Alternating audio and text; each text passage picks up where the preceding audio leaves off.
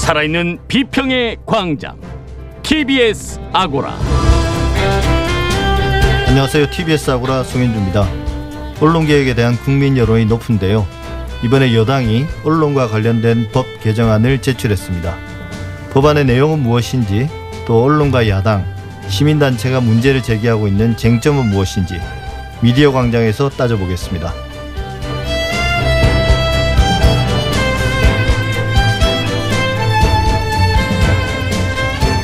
지난 몇 년간 사회적 관심이 모아졌고 관련 입법도 마무리됐습니다만 2021년 새해에도 노동자들의 안타까운 죽음은 계속되고 있습니다.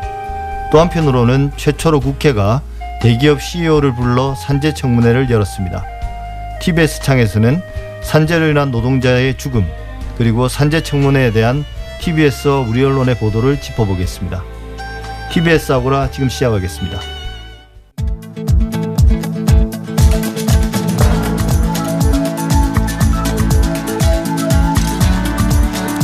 미디어 브리핑 금준경 미디어 오늘 기자와 함께합니다. 어서 오세요. 네, 안녕하세요. 예, 먼저 신문의 발행 부스를 인증하는 ABC 협회가 있지 않습니까? 네. 근데 이제 이 협회가 사실은 객관적으로 발행 부스를 조사하라는 게 이제 이 협회 존재 이유인데 네. 오히려 그동안 신문 부수를 조작했다는 의혹이 제기됐습니다. 사실 이게 업계 공공연한 비밀이었다고 하는데 이번에 그 구체적인 정황이 발견된 거죠. 맞습니다. 이 ABC 협회라는 곳은 이제 신문사로부터 부수 발행 결과를 보고받은 다음에 이제 표본 조사를 통해서 이를 인증해 주는 기구인데 이 협회의 부수 인증을 받은 매체가 정부 광고를 받을 수 있도록 하는 훈령이 제정돼 있거든요. 그래서 여기서 만드는 수치가 정부 광고 단가까지 정할 정도로 예. 권위 있는 이 정보였는데 문제는 이와 관련해서 이 문화체육관광부가 실시했던 신문지고 현장조사 집계 결과를 최근에 미디어오늘이 입수를 했는데요. 앞서 지난해 11월에 부수 조작을 하고 있다는 ABC 협회의 내부 진정서가 이제 문체부에 접수가 돼서 문체부가 조사에 나서게 된 건데요. 정부가 ABC 협회의 신문 부수 문제를 정식 조사한 게 이번이 처음이었다고 합니다. 예, 그동안은 ABC 협회에서 보고하는 걸 믿어준 거죠. 그렇죠. 이것도 사실 관리 감독 차원에서 좀 적극적이지 않았던 모습이었는데 예. 문체부가 지난달에 조사단을 꾸려 가지고 서울, 경기, 강원, 충청, 호남, 영남 지역의 신문 지국을 상대로 현장 조사에 나섰는데요. 보고된 것과 실제 부수의 격차가 좀 컸습니다. 예를 들어서 이번 현장 조사에서 9곳의 조선일보 지국에 보고된 부수가 15만 7,730부인데 그러니까 구독료를 내는 유료, 유료 부수가 예. 맞습니다. 근데 실제 파악을 해보니 7만 8,541부에 그쳤다고 합니다. 49% 정도인데 절반 가량밖에 안 됐던 거고요. 이 일을 이제 감안하면 지난해 ABC 협회가 조선일보 유료 부수가 116만 2,953부라고 발표를 했는데 이건 역시 표본 조사지만 만약에 전국적으로 이 같은 문제가 똑같을 경우에는 아마 조선일보의 실제 유료 부수도 유가 부수도 절반 수준이지 않겠냐 예. 이런 판단이 나오고 있고 이외에도 한겨레 동아일보 등 다른 신문사들도 이제 발표된 부수에 비해서 절반 가량에 그치는 결과가 나왔습니다. 예, 그러니까 이게 원래 발행 부수와 유료 부수를 엄격하게 이렇게 구분해서 그 비율을 계산하고 하는 건 다른 나라에서는 그렇게 하지 않거든요. 네. 그 왜냐하면 발행 부수가 물론 유료 부수보다 좀 많은 건 확실합니다. 뭐 마케팅적으로 좀 무료로 배포해야 될 필요성도 있고 중간에 이제 어 정확하게 배달 부수를 정확하게 이제 줄 수는 없기 때문에 약간 네. 몇부 얹어서 이제 끝자리를 맞춰서 주다 보면 이제 더 많이 발행하게 되는 건 맞는데요. 그 차이가 크지 않기 때문에 음. 그걸 뭐 유의미한 숫자가 안 나오기 때문에 구분하진 않는데 우리나라는 이걸 엄격하게 구분해야 되는 게 워낙 1990년대 한참 발행 부수 경쟁을 할때 아, 네. 흔히 말하는 묵가지를 만들어서 그냥 공장에서 나오자마자 폐지 처분하는 네. 그런 일들이 비일비재했기 때문에 이 ABC 협회를 만들어서 이걸 한 거거든요. 네. 근데 한지 지금 한 거의 20년 가까이 음. 됐는데 그 20년 새에 과거로 사 실제로는 돌아간 거였던 음. 거네요. 맞습니다. 문제가 더 큰 거는 ABC 협회 회장이 이 여기 결과 왜곡에 개입을 했다는 폭로도 나왔습니다. 맞습니다. 박용학 전 ABC 협회 사무총장의 폭로인데요. 그는 이성준 ABC 협회장의 특정 신문사의 민원을 받고 담당 공사원 조사를 하는 이 임무를 질책을 해서 결과를 수정하게 하는 등 협회의 독립성을 훼손했다라고 밝혔습니다. 그리고 중앙일보와 동아일보의 경우는 2018년에 중앙이 2등이냐 동아가 2등이냐는 순위 네. 다툼이 한창 벌어지고 있는 타이밍이었는데 이때 회장이 이 한 신문사는 기업형이고 다른 신문사는 생계형이기 때문에 기업형 언론사를 철저하게 공사하라라고 말했다라고 지금 박용학 전 총장이 폭로를 네. 하기도 했습니다. 그러니까 이 협회가 속았다면 예를 들면 개별 신문사들의 보고에 속았다라면 그래도 조금 이해는 됐는데 그렇죠. 오히려 이제 동참한 거잖아요. 그런 네. 일종의 사기인데. 맞습니다. 예. 근데 이 ABC 협회 인증 결과에 따라서 신문사들이 광고비를 정부 광고를 수주해 왔는데 그리고 이제 광고 단가가 정해지지 않습니까? 네. 이제 진상이 드러나면 언론사의 광고 단가가 대대적으로 조정될 가능성이 있다고 하던데요. 맞습니다. 정부는 이제 ABC 협회 자료를 바탕으로 신문 우송률을 지원하고 언론사 정부 광고 단가를 책정을 해왔습니다. 한국 언론진흥재단의 중앙제 광고 단가 자료를 보면 중앙제의 경우에는 2020년에 발표된 유료 부수 60만 부 이상 언론사가 A군으로 분류가 되고요. 20만 부에서 이제 5만 부 정도는 이제 B군에 포함이 되는데 문제는 이제 A군 60만 부 이상의 A군에 해당하는 신문사가 한국에서는 세 곳밖에 없었거든요. 예. 조선중앙동아뿐인데 문제는 이들 신문사가 지금 나오는 데이터대로 어, 실제보다 절반 가량의 유료 부수를 발행하고 있었다면 A군에서 강등이 될 수밖에 없는 상황입니다. 사실 이 조선일보를 포함해서 신문사들이 정보 광고비를 정말 많이 받아오고 있기도 하거든요. 지난해 782건의 정부 광고를 조선일보가 받았는데 76억 1,600여만 원의 수입을 올렸다고 그러고요. 동아일보는 95억, 중화일보는 83억의 수입을 오로지 정부 광고로만 올리기도 했습니다. 근데 조정동의 실제 부수가 이제 60만 부 미만이라면 A군으로 더 이상 볼 수 없는 데다가 이제 명확한 부수가 공개가 되면 사실 기업 역시도 이를 참고로 단가를 정하기 때문에 기업 광고 단가까지도 떨어질 수 있다 이런 전망이 나오고 있습니다. 예. 문체부에서는 추가 대응을 할 계획인가요? 네, 이와 관련해서 김승원 더불어민주당 의원이 이제 문체부와 황희 장관한테 질의를 했는데요.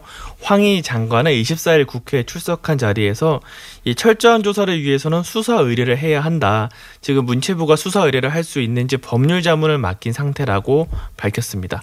그리고 문체부는 서면 답변을 통해서 이 불법적인 공익 침해 상태를 제거하고 정당한 법 질서를 회복하기 위한 수단으로 기묘하게 요청되는 경우 설립 허가를 취소하겠다라고 예. 밝히기도 했습니다. 아울러 문체부는 법 개정도 검토할 수 있다라고 시사했는데요. 현재 정부광고법상 문체부 장관은 ABC 부수공사 결과를 활용한다 이런 조항이 있는데 이 조항을 없앨 수도 있다는 입장입니다. 이 정부 부처가 ABC 협회 유료 부수 공사, 결과를 활용하지 않는다면 ABC 협회의 존재 이유가 좀 상실하게 되는 그런 문제가 있기도 합니다. 예. 사실 뭐 종이 신문이 차지하는 비중이 점점 줄어들고 있기 때문에 네. 정부의 광고 효과도 어 이런 ABC 협회나 아니면 신문사들이 주장하는 만큼 크지 않을 거고요. 네. 그래서 굳이 종이 신문에 정부가 과도한 어 정부 광고료를 배정할 필요가 있을까 싶기도 하- 합니다. 네. 어 우리가 지난해 MBN 이야기 참 많이 했잖아요. 맞습니다. 재승인 관련해서 어 그다음에 이제 영업 정지 그 행정 처분 관련해서도 네. 근데 결국 그때 이야기할 때 결국 소송으로 갈 거다. 예, 근데 가- 소송으로 갔고요, 실제로. 네. 그리고 이제 최근 법원이 MBN의 효력 정지 가처분 신청 그러니까 6개월 영업 정지를 1심 판결이 나올 때까지 좀 유예해 달라는 그 가처분 신청을 인용을 했습니다. 네. 구체적으로 이제 어떤 내용인가요? 이유는 뭔가요? 네. 어, 일단 MBN은 다들 잘 아시겠지만 2011년 출범 당시에 직원들을 동원해서 자본금 556억 원을 불법 충당을 했고 이를 은폐하기 위해서 지속적으로 회계를 조작해서 이제 업무 정지, 영업 정지라고도 하죠. 업무 정지 6개월 처분을 받은 바 있는데 서울행정법원이 24일에 MBN이 방통위를 상대로 낸 행정처분 효력 정지 가처분 신청을 이제 회복하기 어려운 손해가 발생할 우려가 있다는 이유로 받아들였습니다. 이게 언론에 간단하게 보도가 되면서 어 그럼 MBN 업무 정지가 취소된 거 아니냐 이렇게 이해하시는 분도 있었는데 참고로 MBN이 제기한 법적 대응은 총 두 가지가 있습니다. 이 행정 처분의 효력이 재판 결과가 나올 때까지 멈춰달라는 가처분 신청이 하나가 있고요. 두 번째는 업무정지 처분 자체를 취소해달라는 행정소송이 있는데 이번 결과는 법원이 가처분 신청을 인용한 것으로 이제 업무정지 처분 취소 행정소송 1심 결과가 나올 때까지 제재 효력을 일시적으로 정지한다는 것이지 제재 처분을 취소한다는 것은 아닙니다. 법원은 당장 MBN이 이제 5월부터 정파를 하게 되면 회복하기 어려운 손해가 발생할 우려가 있다는 이유로 MBN의 요청을 받아들여서 1심 결과가 나올 때까지 유예한다는 결정을 한 거고요. 이 방통위는 이미 6개월의 유예 기간이 주어졌 상황이기 때문에 어, 지금 당장 해야 한다고 했지만 법원은 받아들이지 않았습니다. 방통위는 항고 여부를 검토하고 있다는 입장입니다. 예, 사실 뭐 이게 MBN에 대한 어떤 어, 평가와는 별개로 네. 이런 가처분 신청은 받아들일 수밖에 없을 것 같습니다. 맞습니다. 이게 방송이 전파 를 중단한다는 것은 사실은 절대 회복될 수 없는 네. 그런 손해가 발생하거든요. 맞습니다. 그래서 일단 가처분은 받아들이고 네. 이제 본안 1심 소송 결과를 기다릴 수밖에 없을 것 같습니다. 그건 이제 어, 법원이 또 별개의 기준으로 판단하는 거기 때문에 맞습니다. 어, MBN 노사의 반응이 상당히 뚜렷하게 나왔을 것 같아요. 네. 어, MBN 사측 경우에는 이제 5월에도 방송을 중단하지 않고 계속 할 수 있게 됐다. MBN은 향후 행정 소송에도 성실히 임하겠다면서 시청자들에게 더욱 사랑받는 방송으로 거듭날 수 있도록 최선을 다하겠다라는 입장을 냈고요. 반면에 언론 노조 MBN 지부 같은 경우에는 MBN으로선 불행 중 다행이라고 밝히면서도 업무정지 처분 효력 집행정지 신청이 받아들였다고 해서 종편 자본금 사태로 촉발된 MBN 위기가 해결된 것은 아니다. 본 소송 전망은 결코 밝지 않다라고 지적을 했고요. 예, 그렇게 합니다, 실제로. 네. 그리고 그러면서 노조의 요구 사항이 있었는데 류호길 현 대표가 물러나지 않고 지금 방통위 재승인 조건을 이행하지 않는 점을 노조는 지적하기도 했습니다.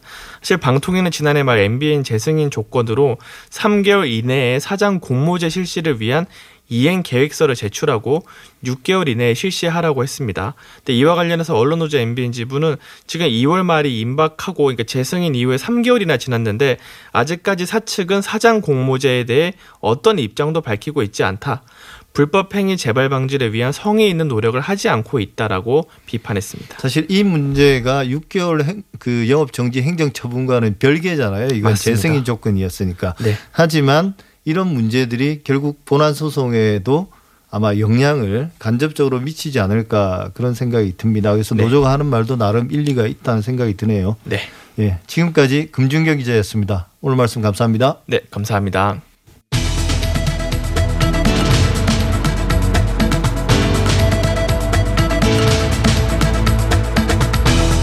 이슈의 논점과 사실관계를 짚어보는 미디어 광장. 최근 더불어민주당이 언론 관련 6개 법안을 발의하고 늦어도 3월 중에 처리하겠다고 밝혔습니다. 언론 보도에 따른 실질적 피해 구제를 강화하겠다는 취지인데요. 언론과 야당은 물론이고 그동안 언론 개혁에 찬성해오던 시민단체들도 피해 구제의 실효성이 떨어지고 오히려 언론의 자유, 표현의 자유를 위축시킬 수 있다는 문제를 제기하고 있습니다. 이번 법안들의 주요 내용과 쟁점은 무엇인지 민주사회를 위한 변호사 모임 김지미 변호사와 함께 알아보겠습니다. 안녕하세요. 네, 안녕하세요. 김지미입니다. 예. 가짜 뉴스 3법, 뭐 6대 언론 개혁 입법, 언론 개혁법 등등으로 이제 부르는 이름도 다양한데요. 일단 더불어민주당 미디어 언론 상생 TF가 내놓은 언론 개혁 입법은 어떤 내용을 담고 있는지 좀 궁금한데요. 네. 어, 더불어민주당에서 언론 개혁 입법이 지금 뭐 많이 발의가 됐는데요. 분류를 해보자면 법안명으로 따지면 정보통신망법 예. 하나하고 이제 언론중재법 그다음에 형법 개정안이 예. 있습니다. 그래서 이거를 뭐 언론개혁 뭐 3법이라고도 부르고 뭐 6대 언론개혁 입법이라고도 이렇게 부르는데요. 정보통신망법 그 개정안의 주요 내용은 어 많이들 아시는 것처럼 증거열적 손해배상제를 도입하는 것이 하나 있고요. 예. 하나는 그 뭐 게시물이 개인의 인격권 침해했을 때 뭐 불법 정보 같은 거 담고 있을 때 그 댓글의 게시판을 운영을 제한하자. 라는 내용이고요. 예. 지금 뭐 수정안으로 얘기되고 있는 건 그 게시판 자체를 닫는 거는 음, 너무 과도하니 아니면 댓글 차단만 하자 뭐 이런 얘기들이 나오고 있는 게 정보통신망법 개정안이고요. 언론중재법 개정안은 어 정정보도 의무에 대해서 원보도와 같은 지면 뭐 혹은 2분의 1 이상의 뭐 분량, 시간 이런 걸 강제하도록 하는 그 예. 수단이나 방법에 대해서 제재하는 내용이 있고 어 기사의 열람 차단 청구권을 도입하자는 것이 하나. 하나는 이제 언론중재위원을 현행 90명에서 120명으로 늘리자. 라는 거고요. 마지막으로 형법 개정안은 형법에는 출판물에 의한 명예훼손죄가 있거든요. 거기서 이제 출판물에 에, 방송이나 뭐 SNS를 포함시키자 라고 예. 하는 내용입니다. 예. 사실 이제 이야기를 들어보면 논란의 여지가 별로 없는 내용도 있습니다. 예를 들면 이제 뭐 언론중재위원 정원을 상한을 이제 90명에서 120명으로 늘리는 거라든지 그다음에 이제 정정 보도할 때 최초 보도 크기의 2분의 1 이상으로 하는 것 등등은 뭐 그동안 사회적 합의도 있고 또 여기에 이해관계가 대립하는 경우도 별로 없는 것 같아요. 근데 이제 나머지 법안들에 대해서는 언론이나 야당 시민단체 문제 제기가 계속 이어지고 있거든요. 좀 하나씩 짚어보겠습니다. 어, 먼저 그 징벌적 손해배상제요. 그동안 네. 논의가 많았지 않습니까? 이 언론의 징벌적 손해배상제를 도입하는 시도가 이번에 처음은 아니죠. 언론에 대한 소- 징벌적 손해배상제가 본격적으로 논의된 건 2004년에 예. 언론 피해 구제법이라고 해서 언론 보도에 대해서 징벌적 손해배상제를 도입하자라는 게 이제 추진이 됐었고요. 어 근데 그 당시에 어 언론계에서 이제 강력한 반발이 있었고 이제 결과적으로 무산이 됐고요. 그 이후에도 어 비슷한 내용의 법안들이 발의가 됐는데 어 계속 좀 이어지지는 못했어요. 이게 언론의 자유 혹은 저널리즘의 위축을 가져온다라고 이제 대표되는 어 반론이 있었고 어 언론의 자유가 우리 사회에서 차지하는 어떤 위상이랄까 기본권 체계에서 차지하는 위상 자체가 워낙 이제 민주주의 사회를 지탱하는 예. 중요한 기본권의 하나로 받아들여지고 있기 때문에 예. 언론의 자유를 위축시킬 수 있다라는 거에 대해서 그런 우려에 대해서 좀 공감하는 공감대가 좀 있었던 것이 사실이죠. 예. 어, 그러다가 지금 이제 최근에 어, 정청래 의원이 21대 국회에 들어서고 나서 어, 언론중재법 개정안을 내면서 예, 다시 논의가 시작됐고요. 작년에 정부에서 상법 개정안에 에, 징벌적 손해배상제를 도입하겠다. 근데 그 상인의 개념에 언론사도 포함이 된다라고 하면서 증폭이 됐었고요. 예. 이번에 이제 정보통신망법에 징벌적 손해배상제가 이제 도입 되는 요 내용을 담고 있으면서 지금 이제 본격적으로 예, 사회적 논의가 활발해지고 있는 그런 상황입니다. 예. 그러니까 과거에 비해서 어떤 최근 여론조사를 봐도 찬성하는 비중이 상당히 높고요. 그런 언론 개혁에 대한 요구가 징벌적 손해배상제 도입과 좀 맞물려 있는 그런 상황인 것 같습니다. 근데 이제 이게 유영찬 의원이 막상 그 법을 제안하고 나니 실질적으로 2010년에서 2019년까지 한 10년간 승소율은 한 40% 내외더라고요. 소송을 걸었을 때 개인이 언론을 상대로. 근데 그 산정된 손해배상액이 평균값이 한 1,858만 원. 그리고 중간값은 660만 원에 지나지 않는데요. 애초 법원이 결정하는 손해배상액이 적은 데다가 이걸 세 배로 가중한다 해도 징벌로서 뭔 큰 의미가 있겠냐. 오히려 이제 이 징벌적 손해배상제로 인해서 법원이 좀 사안을 엄격하게 심사하면서 승소율도 좀 떨어지는 게 아니냐. 그 다음에 이제 비용도 더 늘어나는 거 아니냐. 그래서 오히려 소송을 통해서 언론에 문제 제기를 할 수 있는 기회가 더 줄어든다. 그러니까 문턱이 높아진다는 그런 비판에 대해서 어떻게 보십니까? 그런 우려가 있는 것은 사실이고요. 그 문제는 그래서 저는 그 언론 보도에 대한 징벌적 손해배상에 대해서는 징벌배상이라는 용어 자체가 맞지 않다라고 예. 이제 얘기를 했었어요. 왜냐하면 어, 징벌배상이라고 했을 때 징벌이라는 말을 쓸 수 있을 정도면 이게 형사처벌을 대체할 정도의 어떤 강력한 위하력이 있는 정도의 금액이어야 하거든요. 예. 우리가 흔히 이제 예로 드는 미국 같은 나라에서는 뭐 몇십억, 몇백억 뭐 이런 얘기들이 흔하게 나오잖아요. 예. 그 정도까지 정도까지는 되지 않더라 하더라도 예, 징벌의 의미를 붙이려면 그리고 이 징벌적 손해배상제를 반대하는 사람들의 논리 중에 하나가 우리는 지금 명예훼손죄에 대해서 형사 처벌을 하고 있는데 이에 대해서 징벌배상을 도입하는 것은 뭐 이중처벌이다 이런 얘기를 하고 있어요. 예. 어, 그래서 이제 그럴 정도로 징벌적인 의미를 가지려면 배상 액수가 굉장히 커야 되는데 방금 말씀하신 것처럼 사실 500만 원 이하도 굉장히 많고요. 예.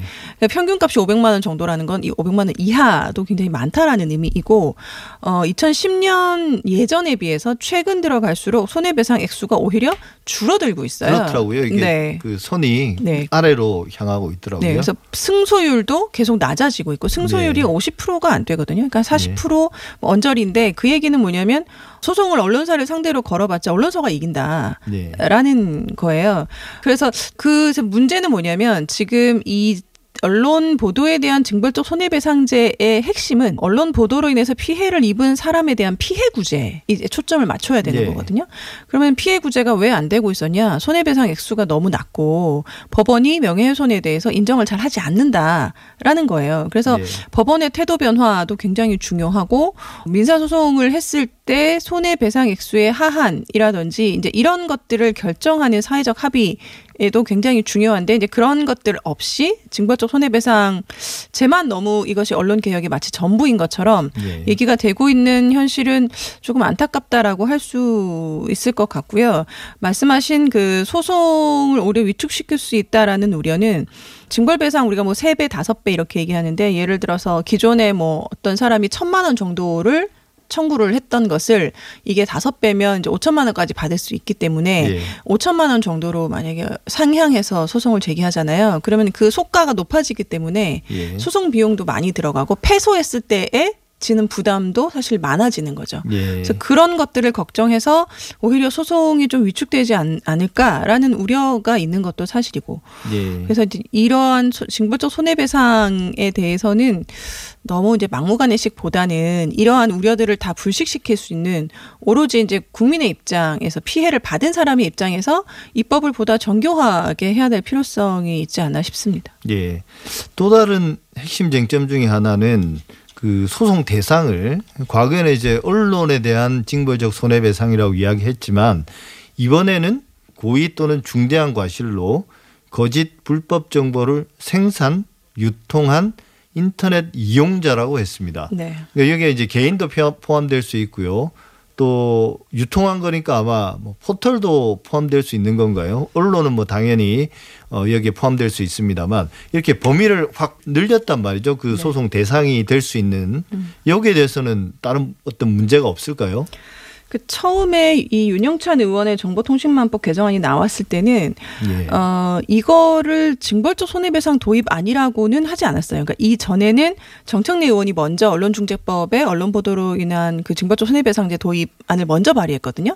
그래서 정청래 의원 안은 징벌적 손해배상제로 이제 대표되고 이 윤영찬 의원의 이 안은 가짜뉴스 방지법 뭐 이렇게 그 네. 명칭이 그렇게 불렸었어요. 최초에 애초에는 그래서 이제 포털에 가짜 뉴스를 뭐 게시하는 사람들에 대해서 규제를 하겠다라는 걸로 받아들여졌는데 이게 이제 이번에는 어, 정청래 의원의 언론중재법은 사실은 이제 강하게 얘기가 되고 있지 않고 요 정보통신망법이 징벌적 손해배상제를 대표하는 것처럼 얘기가 되고 있어요. 예. 그래서 생기는 문제가 뭐냐면 말씀하신 것처럼 우리가 기존에 얘기했던 징벌적 손해배상제는 언론 보도로 인한 피해를 입은 사람들을 위한 피해 구제책이었단 말이죠. 그러니까 당연히 언론사나 뭐 기자를 대상으로 하는 것이었는데 여기는 이제 이용자 라고 이제 얘기가 되고 있어서 음 포털을 이용하는 모든 사람이 다 대상이 될 수 있다. 예. 라는 거고 그러한 사람들에 대해서 징벌적 손해배상을 도입하자라는 걸 자칫하면 표현의 자유를 좀 위축시킬 수 있다라는 우려가 현실적으로 있는 건 사실이고요. 그래서 이 표현의 자유를 옹호하는 시민단체들은 지금 이 안에서 반대를 하고 있는 거죠. 예. 사실 이제 앞서 이제 우리가 소송 비용 이야기도 했지만 소송을 제기하는 게 이렇게 쉬운 일은 아니지 않습니까? 일반인들 입장에서 결국 이런 소송을 남발까지 하는 사람들은 이 이른바 우리가 권력이 있는 사람들 이런 사람들인데요. 이런 사람들에 의해서 징벌적 손해배상제가 악용될 가능성 우리가 흔히 말하는 이제 재가를 물린다. 이런 가능성은 어떻게 보십니까? 그렇죠. 이제 일반인들은 사실 소송 한번 제기하는 게 굉장히 어렵 고요. 음, 말씀하신 힘 있는 사람들, 돈 있는 사람들이 오히려 어, 소송 제기하는 거는 쉽게 할 수 있기 때문에 예. 이걸 또 활용할 수 있다라는 문제점이 있는데 어 그래서 이제 제가 알기로는 언론기관 종사자 분들도 이런 이유 때문에 뭐 저널리즘의 위축 이런 얘기, 감시 보도 이런 걸 하지 말라는 얘기냐 이제 이런 얘기들을 하시는 것 같은데 실제로 소송에서는 우리 법원이 승소율도 낮아지고 배상액도 적어진다고 말씀드렸잖아요. 근데 특히나 이제 공직자에 대한 공인에 대한 어떤 권력 감시 차원의 보도에 대해서는 명예훼손을 인정하는 데 있어서 굉장히 엄격하다. 예. 어, 그리고 미국의 징벌적 손해배상제를 얘기할 때 우리가 실제적인 악의론 뭐 이런 얘기를 하거든요.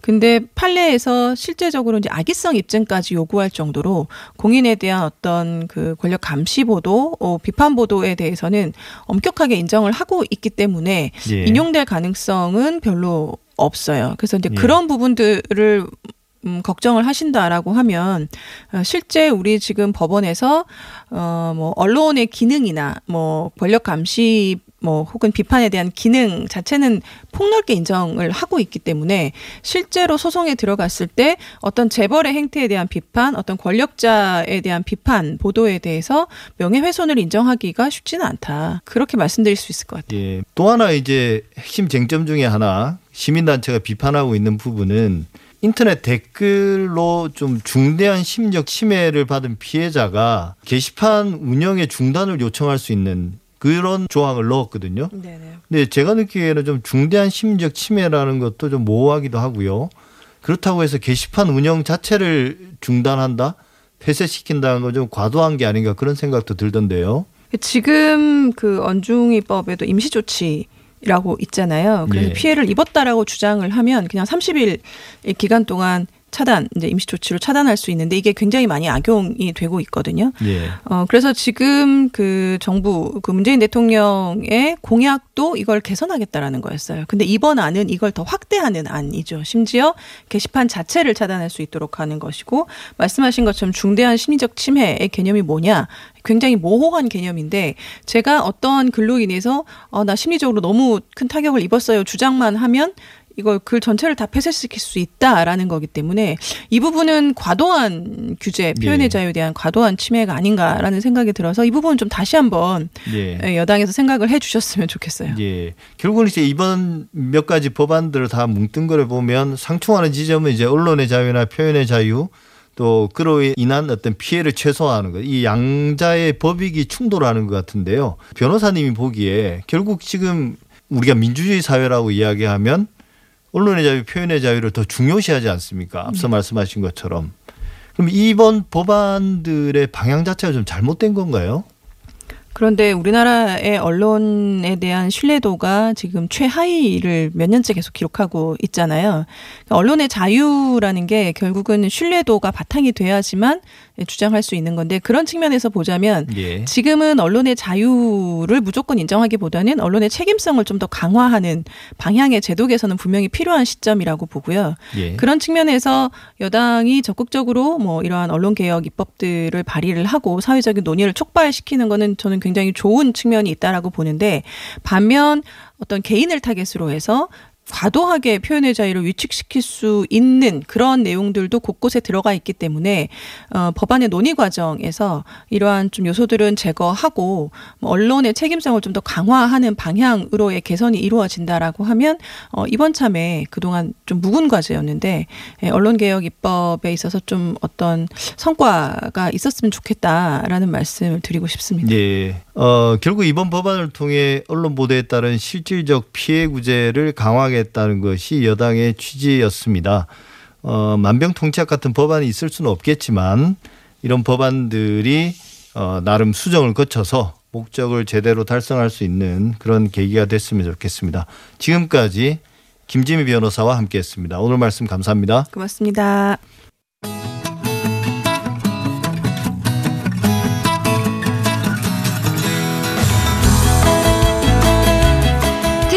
TBS 아고라에서 전해드리는 시민의 말씀입니다. 시민의 말씀은 문자나 TBS 모바일 앱을 통해 시민들께서 보내주신 의미 있는 댓글을 모아 전해드리는 시간인데요. 이번 주 소개해드릴 프로그램은 청취자들의 뜨거운 사랑을 받고 있는 주말 프로그램입니다. 바로 박성호의 사륙의 24인데요. 주말 오후 4시부터 6시까지 나른한 주말 오후 톡톡 튀는 웃음을 선사하고 있습니다. 박성호 씨는 연기와 개그, 노래까지 모두 소화하는 만능 DJ라는 평을 받고 있는데요. 사실이야 진짜야 코너에서의 감칠맛 나는 연기도 많은 사랑을 받고 있습니다. 9883님, 첫 방송부터 쭉 듣고 있습니다. 성호 씨 진행이 너무 재밌어요. 개그 무대 시절하고 똑같네요. 언제적 얘긴지 제가 너무 옛날 사람 같나요? 어쨌든 늘 최선을 다하는 모습 파이팅입니다. 0228님, 이 지금 몇 분이 방송하시는 건가요? 우와, 성대모사 이렇게 잘하는데 안 웃을 수가 없네요. 꿀잼이 우울한 마음 풀어주는 46의 24 정말 좋아요 하셨습니다. 또 4306님은 버스에서 매주 들으며 운전합니다. 손님들의 옷차림에서 봄이 느껴지네요. 성호 형님 목소리까지 들으니 버스 안은 행복 만족도 100도 풀입니다 하셨고 또 2783님은 요즘처럼 힘든 때가 웃음이 가장 필요한 때입니다. 코미디만의 감성과 느낌을 라디오로 옮겨온 것 같아요. 건강하게 즐길 수 있는 웃음을 전해주셔서 감사합니다 하셨습니다. 그 밖에도 9087님은 욕심이 지나치면 아니한만 못할 때가 있습니다. 최선을 다하시는 건 좋은데 너무 오버하실 때가 많은 것 같아요. 라디오의 특성을 좀 더 이해하고 방송해 주시면 좋겠습니다. 하셨고 0065님은 사람마다 호불호가 있겠지만 같은 내용이 너무 반복된다는 생각도 듭니다. 매번 새로울 수는 없겠지만 똑같은 개인기가 때로는 식상할 수도 있다는 것 참고해 주세요. 라는 글들 있었습니다. 다음은 최일구의 허리케인 라디오에 보내주신 청취자들의 댓글입니다. 최일구의 허리케인 라디오는 매일 오후 2시부터 4시까지 방송되는데요. 매일의 뉴스, 이슈 전달과 함께 오후의 나른함을 깨워주는 다양한 코너들로 구성되어 있습니다. 4371님, 최일구 앵커와 최국 씨의 콤비가 정말 최고입니다. 운전하며 한 손은 배꼽 잡고 웃느라 정신이 혼미하네요. 화낼 일 많은 세상 대신 화내주니 속 시원합니다 하셨고 봄처녀님은 시사와 오락의 짬뽕 이렇게 잘 요리할 수 있는 프로그램은 최일구의 허리케인 라디오밖에 없는 것 같아요. 또 3708님 3월 8일이 개편인가요? TBS는 개편을 자주 하는군요. 개편해도 지금 코너 그대로 가면 좋겠습니다. 너무 자주 바뀌면 듣는 청취자 헷갈립니다. 이렇게 이야기해 주셨습니다. 그 밖에도 3675님은 개편하면 코너 정비 좀 해주세요. 허리케인 데스크, 실시간 검색어, 무거운 녀석들 모두 내용이 별다르지 않습니다. 허리케인 데스크에서 진짜 최일구 씨만의 의견과 평론을 듣고 싶습니다. 해주셨고요. 또 진국님은 안진걸의 암행어사 시간 좀 늘려주세요. 사회에 도움이 되는 방송 부탁합니다. 라고 하셨고 또 구사이사님 주말 탑골쇼 진짜 재밌게 듣고 있습니다. 8090 세기말 감성 음악을 듣고 있노라면 워크맨을 끼고 있던 그때 그 시절로 돌아간 듯한 기분입니다. 모든 게 빠르고 새로운 요즘 잠시나마 향수에 젖는 아주 특별한 코너입니다. 사랑합니다. 라고 하셨습니다. 그리고 지난번 시민의 말씀을 통해서 소개된 바 있었죠. 일부 출연자들의 다소 한쪽으로 쏠린 사견을 듣는 청취자들은 불편하다. 이 같은 지적 말씀에 대해 제작진들은 그 의견을 신중하게 받아들였는데요. 이후 편향된 발언은 자제하고 소수의 의견에도 귀 기울이려 더 많은 노력을 하고 있습니다. 앞으로도 시민의 말씀은 각 프로그램마다 시민들께서 보내주시는 소중한 의견들 잘 모아서 전해드리겠습니다. 많은 청취와 다양한 의견 보내주시기 바랍니다. 지금까지 시민의 말씀이었습니다.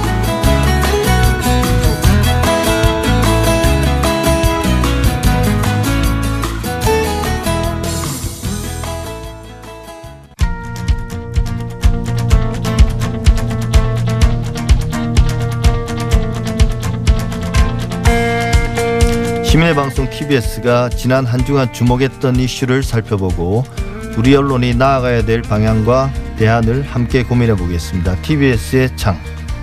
지난 22일 국회가 사상 처음으로 산업재해 청문회를 열었습니다. 내년 1월 중대재해처벌법 시행을 앞두고 기업의 대표들에게 책임과 예방책을 다시 묻는 자리였는데요. TBS를 포함한 우리 언론들은 이 이야기를 어떻게 다뤘는지 짚어보도록 하겠습니다. 신미 민주언론 시민연합 사무처장 어서 오십시오. 네, 안녕하세요. 예, 네. 이번이 사상 첫 산재 청문회였다고 하더라고요. 그렇죠. 예, 그동안 산업재해가 반복되어 왔는데요. 물론 네. 주목은 최근 몇 년에 받았습니다만 그 이전에는 사실 더 심했죠. 네. 예, 이제야 좀 청문회가 열렸다는 점이 좀 놀라웠는데요. 네. 이번 청문회 개최 어떻게 보셨습니까? 산업재해 사망 사건 이게 워낙 심각해서 예. 그래도 늦었지만 다행이다 이렇게 생각이 드는데 국회에서 단일 주제의 이런 산업재해 청문회가 열렸다는 건 또 한편으로 문제가 심각하다라는 건데요. 지금 하루에도 평균 다섯에서 여섯 분이 산업재해로 사망을 하고 계십니다. 예. 이번에 그래도 다행히 국회에서 나서줘서 어, 산업재해가 가장 심각했던 아홉 개 대표 기업의 대표자들이 국회에 직접 나와서 국회의원들의 질문과 질타 네, 이렇게 받게 됐는데요. 사실, 어, 산업재해 문제가 심각하기 때문에 도대체 무엇이 문제이고 왜 근절되지 않는지 또 어떤 대책이 있는지 이런 것들이 차분하게 국회에서 어, 기업과 또 국회의원들이 좀 이게 토론이 되고 나눠지는 자리가 되기를 기대를 했는데 일단은 당사자들보다 언론이 더 먼저 걱정이 컸습니다. 열리기도 전에 대표들 불러서 망신 준다. 네, 질타한다. 과연 어 기업을 책임지는 대표들이 가장 중요한 노동자의 이런 잇따른 사망, 어 이런 안전 문제가 제대로 사회에서 해결되지 않는 것에 대해서 국회에서 좀 책임 있게 입장을 밝히고 대책을 마련하는 것이 왜 기업인들의 망신죽인지 또 이 참석한 기업들이 또 아주 낮은 인식들을 보였습니다. 예를 들면 어, 산업재해가 일어나는 게 이게 노동자들의 책임으로 돌리는 발언들을 공개적으로 하셔서 또 아주 국민들의 비판을 사기도 했습니다. 예, 사실 뭐 거기서 국- 일부 국회의원들의 질문이나 혹은 이제 어 말씀 자체가 좀 부적절한 것들도 좀 있었고 네. 아무래도 이제 처음이다 보니까 어 그랬던 것 같기도 합니다. 그래서 아쉬움이 좀 컸는데요. 네. 사실 이제 앞서 말씀하신 것처럼 언론이 그뭐 청문회 개최하는데 대기업 CEO들 걱정해주기보다는 네. 사실 이런 청문회를 진즉 요구하는 것도 언론이 해야 될 역할이죠. 일이고 네. 또 이제 개최되는 마당에서는 불러서 어떤 점들을 명확하게 따지고 해결 방안을 내놔야 되는지에 대해서 그런 어떤 나름의 질의의 어떤 리스트라든지 네. 이런 것들을 또 만들고 이래야 될 게 이제 언론의 역할이 아니었나 싶은데요. 네. 실제로 이제 언론 보도를 보면 의외로 간단하고 네. 또 이제 그냥 현장 스케치 같은 네. 그런 느낌의 기사들이 대부분이었던 것 같습니다. 물론 아예 보도도 안 한 데도 있고요. 그렇죠. 아예 보도도 하지 않은 데도 있는데요.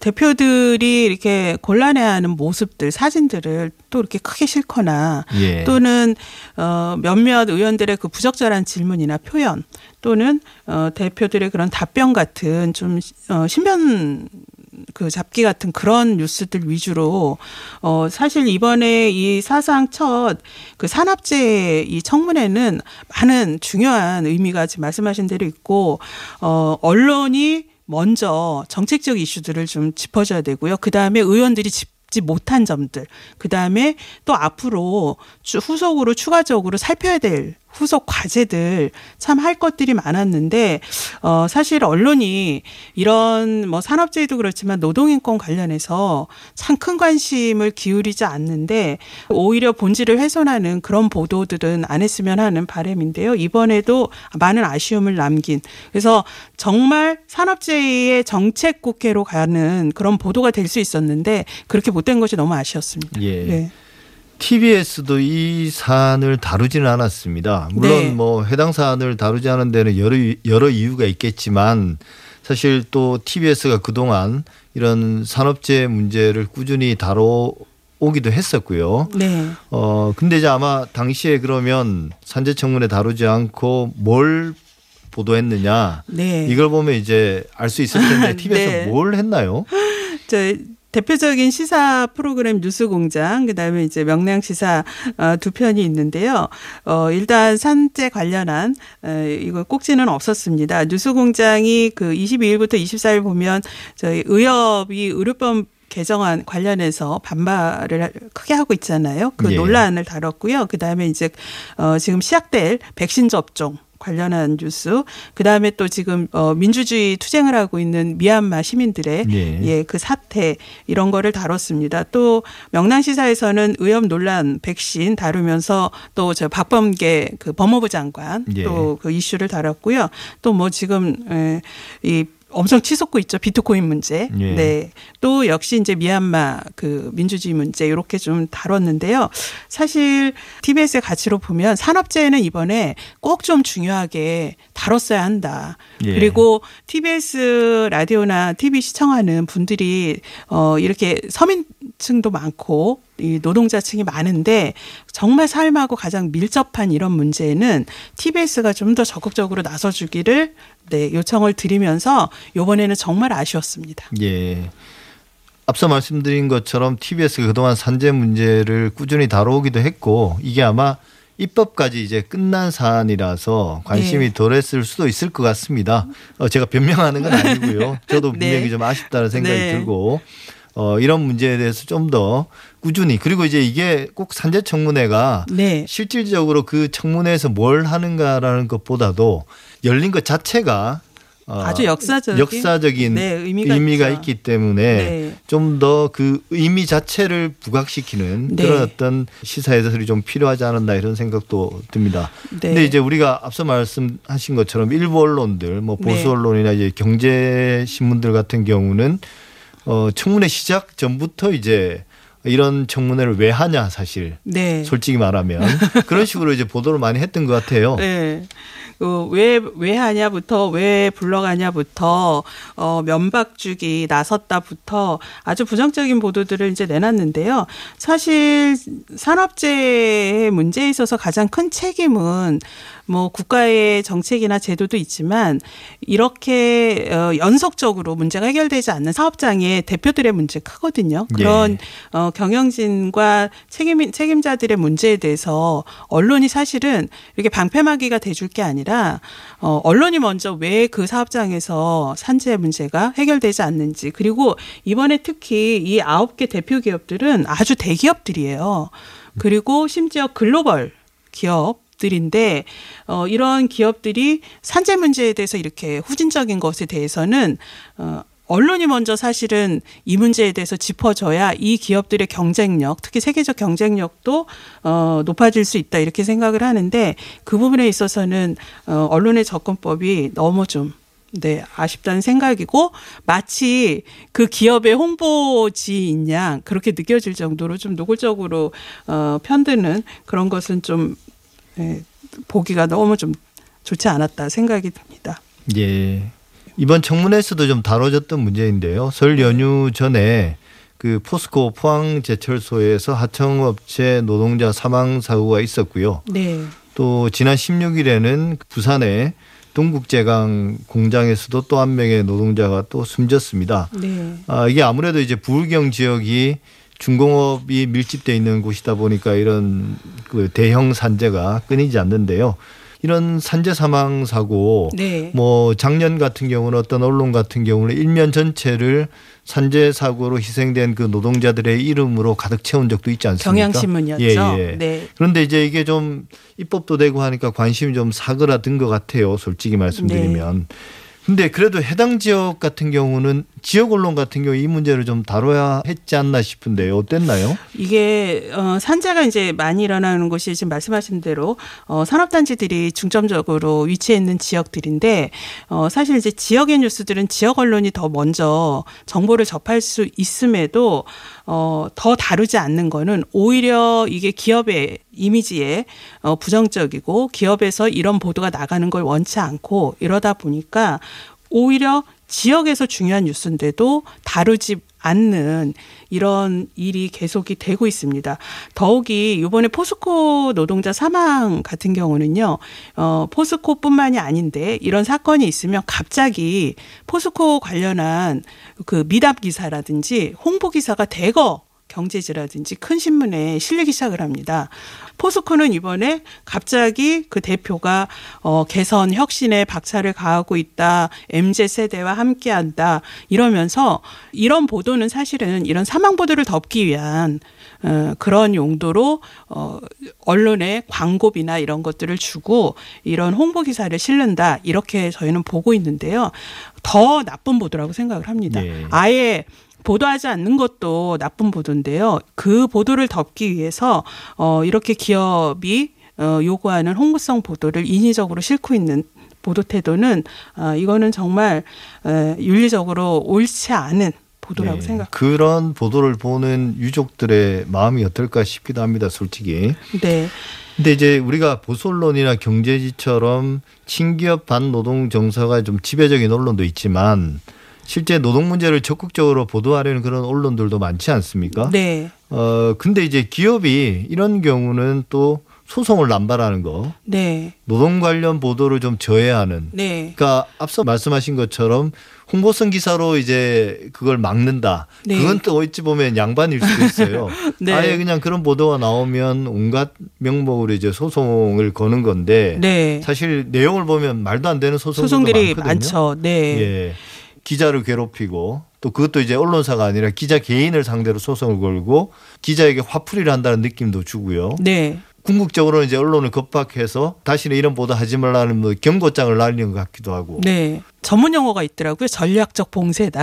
이렇게 아예 어 언론이 그 취재하는 것들을 더 이상 이제 후속 취재를 못 하게 하려 하고 정말 언론의 취재를 그 봉쇄하는 예, 그런 기업의 어, 대응 전략인데요. 이거는 언론 취재를 제한하는 것뿐만이 아니라 정말 언론을 탄압하고 길들이는 어, 자본 권력, 기업 권력의 정말 나쁜 태도다 이런 생각인데 어, 최근에 쿠팡이 대표적입니다. 예. 이제 쿠팡이 지금 미국 그 나스닥에 뉴욕 증시에 예, 뉴욕 예, 예, 상장도 지금 앞두고 있고 예. 이러는데 지금 뭐 사망하시는 분들이 진짜 계속 나오고 있거든요.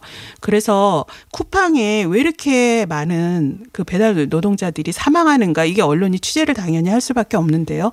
쿠팡에서 그런 보도들을 핀셋으로 아예 찝듯이 예. 어, 비판적인 보도들만 골라서 지금 소송을 하고 있고 또 말씀하신 대로 해당 언론사 보통 언론사 소송하고 기자 소송하거든요.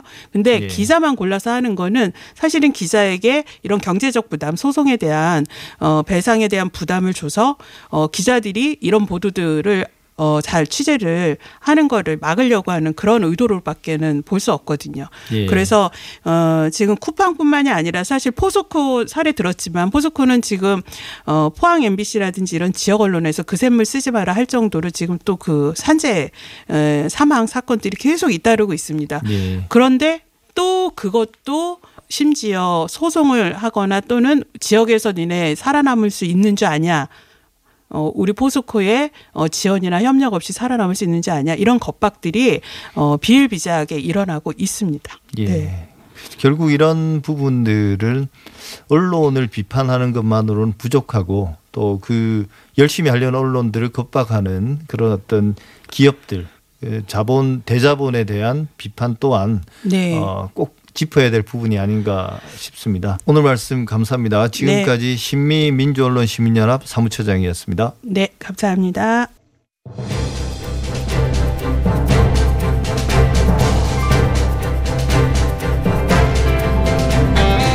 TBS 아고라 오늘 준비한 내용은 여기까지입니다. 평안한 주말 보내십시오. 감사합니다.